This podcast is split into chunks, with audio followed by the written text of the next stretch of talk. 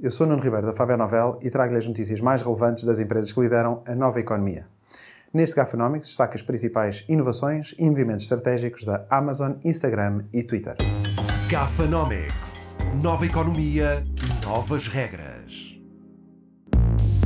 Seguindo aquela que será uma das próximas grandes tendências, refiro-me ao metaverso, a Amazon criou uma plataforma virtual para dar formação sobre o seu serviço de cloud, Amazon Web Services.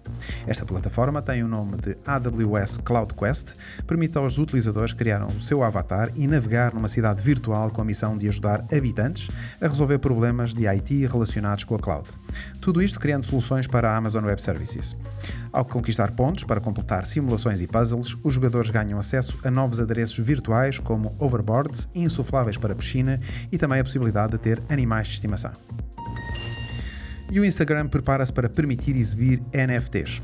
Os NFTs são ativos digitais únicos verificados por blockchain que podem ser uma fotografia, uma obra de arte, vestuário ou qualquer outro objeto virtual.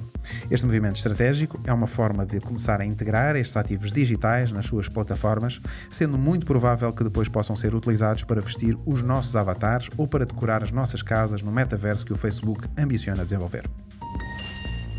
E o Twitter está a reforçar a aposta no e-commerce com o lançamento de Twitter Shops, uma funcionalidade mobile first que permite às marcas vender produtos através dos perfis no Twitter.